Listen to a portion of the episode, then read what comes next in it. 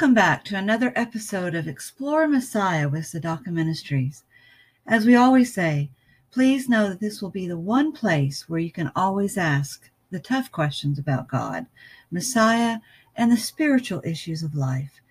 We might not always know the answer, but we will explore it together until we discover the truth. I apologize for the long delay since the last episode of Explore Messiah with Tzedakah Ministries.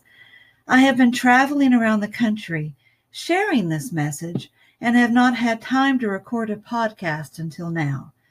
However, I promise to try to do better in the future because the questions we are exploring here are too important to leave hanging, especially this one that we are exploring today, because it is simply, what is biblical social justice?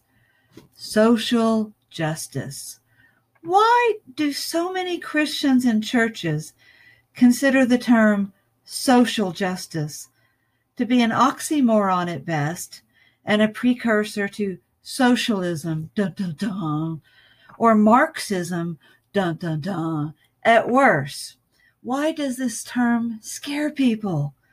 Some would argue that groups such as Antifa have co-opted the term for their own purposes and corrupted it, and there's some truth there. Others would argue that Republicans and conservatives have no empathy or concern for those less fortunate. Who is right? So what exactly is social justice? And is there a difference between it and the idea of biblical social justice? If so, what should be our response? And should it matter what term we use? Well, let's look at that idea. The United Nations International Forum for Social Development, that's a mouthful, isn't it? In 2006, defines social justice as the following: deriving from equality of rights for all people and the possibility for all human beings without discrimination to benefit from the economic and social progress disseminated and secured through international cooperation. Now, this sounds like an idealistic concept or goal, but is it really possible in today's world? When one turns on the television or reads the news on the internet, because who watches the television for the news anymore? One sees the devastation in Yemen, Syria, and all throughout Africa.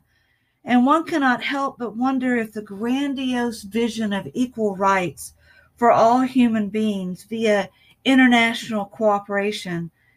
And they have to ask themselves, is this even possible?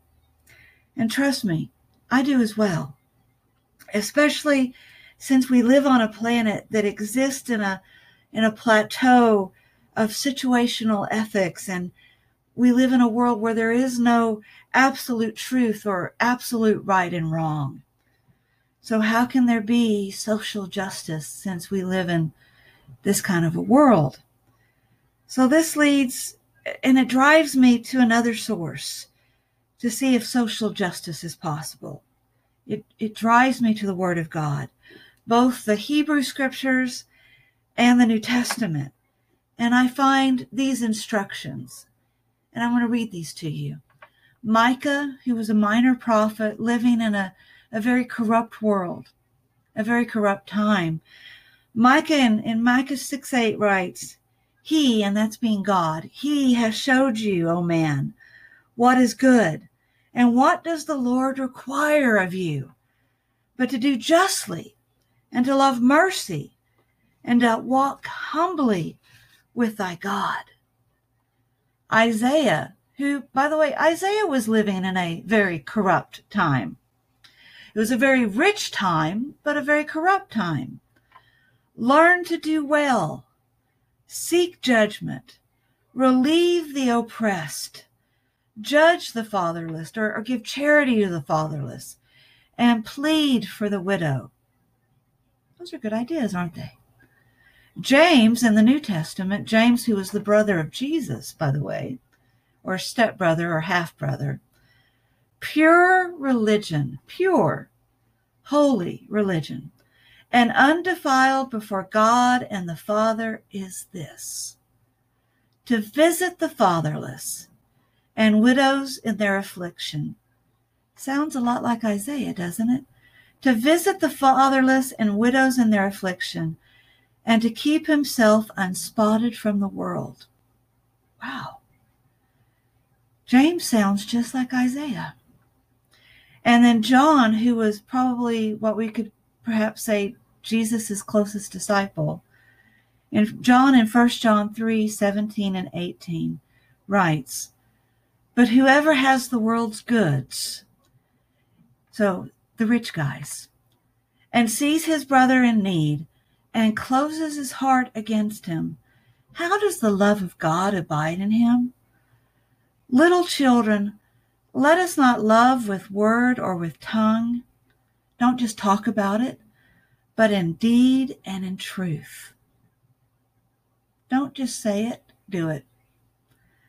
Now you can and should say, how are these commands from Scripture, from the Bible, any more possible to achieve than the UN definition? And you're right.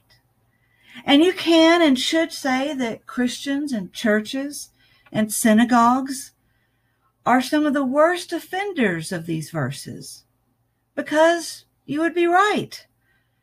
However, I would argue that the biblical social justice, those commands from Micah and Isaiah and James and 1 John, give us not only a how, but a who on how to achieve real social justice, real social change in this world.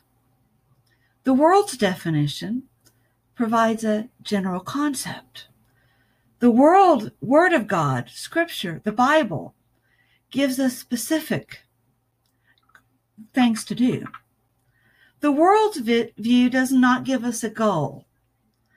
The Bible gives us a goal, but it also gives us who's going to evaluate us on whether we meet that goal. Because if you read back in those verses, it says that God's judging us. God's our evaluator. The world does not require us to love the people that we're helping. But God and Scripture does. And that's key.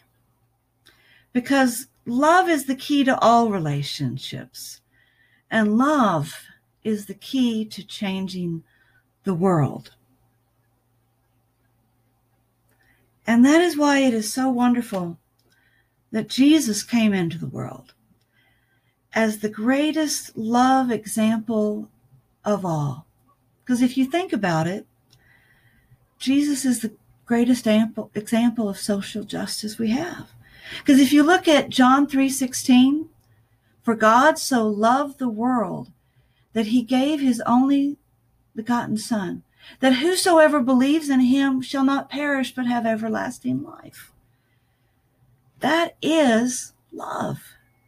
Because when everything is going rotten in our world, Jesus came to change it.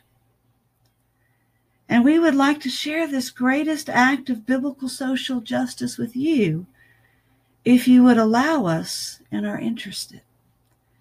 This is why we have established the website Explore Messiah at www.exploremessiah.com. For those who are searching, but are as of yet not a part of this search or haven't found the answers yet. And we have a social media group called Cafe Kahila, and we would love for you to check it out. Consider the questions we've posted on the website, and consider the questions that we're asking here as well. Well, we've reached the end of another episode of Explore Messiah with Tzedakah Ministries. If you would like to ask a question that we might feature on a future episode, email us at info@tzedakahministries.org. info@tzedakahministries.org. And please know that this will be the one place where you can always ask the tough questions about God, Messiah, and the spiritual issues of life. For while we might not always know the answer, we will always explore it together until we discover the truth. Shalom.